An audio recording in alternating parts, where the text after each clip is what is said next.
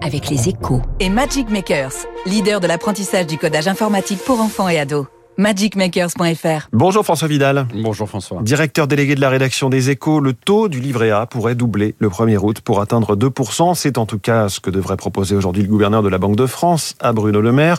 Une forte hausse qui ne vous semble pas justifiée.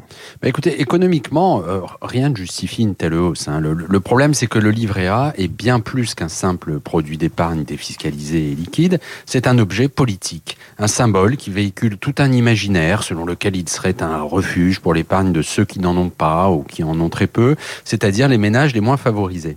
Dans ces conditions, depuis des années, les pouvoirs publics ont fait de son taux un outil de communication censé témoigner de l'attention qu'il porte aux Français les plus modestes.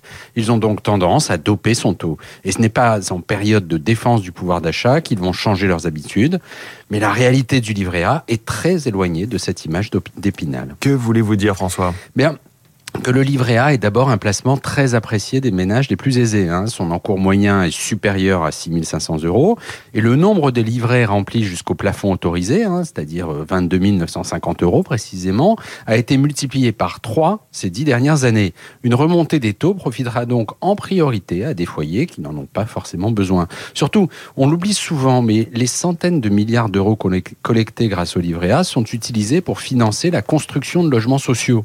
Or, le coût d'emprunt des organismes HLM est indexé sur le taux offert aux épargnants, ce qui signifie qu'en ce dernier, on dégrade mécaniquement les conditions de financement des logements destinés aux plus modestes. Un sacré paradoxe hein, pour un produit d'épargne censé cibler ces populations et un choix contestable dans un pays où la pénurie de logements est criante.